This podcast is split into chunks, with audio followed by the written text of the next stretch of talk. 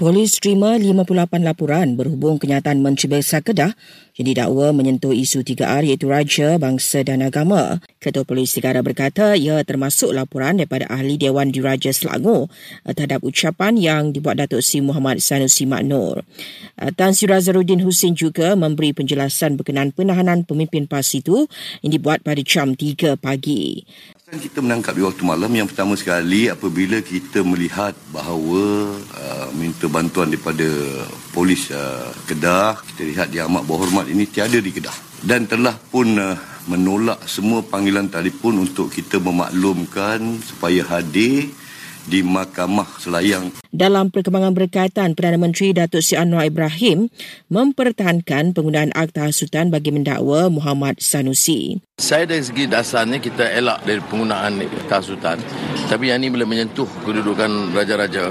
Soal kritik Perdana Menteri saya tak pernah gunakan itu sebagai satu alasan. Tapi ini soal kedudukan dan martabat raja-raja yang harus kita pelihara dan sanjung. Dan elak daripada menjadi suatu uh, wacana perbahasan politik yang tidak sihat. Semalam, pemimpin PAS itu dihadap ke mahkamah atas dua tuduhan menghasut dalam satu ceramah. Datuk Seri Muhammad Sanusi mengaku tidak bersalah dan dibenarkan ikat jamin sementara menunggu sebutan semula kes pada Oktober nanti. Dalam satu lagi perkembangan, Bukit Aman memaklumkan siasatan 3R membabitkan Presiden PAS dan pengusi DAP hampir lengkap. Polis jua cari empat remaja lelaki yang video mereka viral bermain papa luncur di jalan raya hingga hampir mengakibatkan kemalangan kepada pengguna jalan raya yang lain.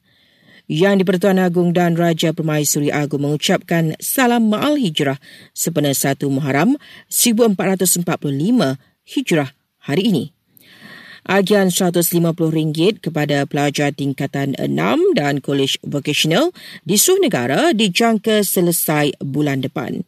Dan pasport Singapura kini paling berkuasa di dunia di mana rakyatnya boleh melakukan perjalanan tanpa visa ke 192 daripada 227 destinasi di seluruh dunia.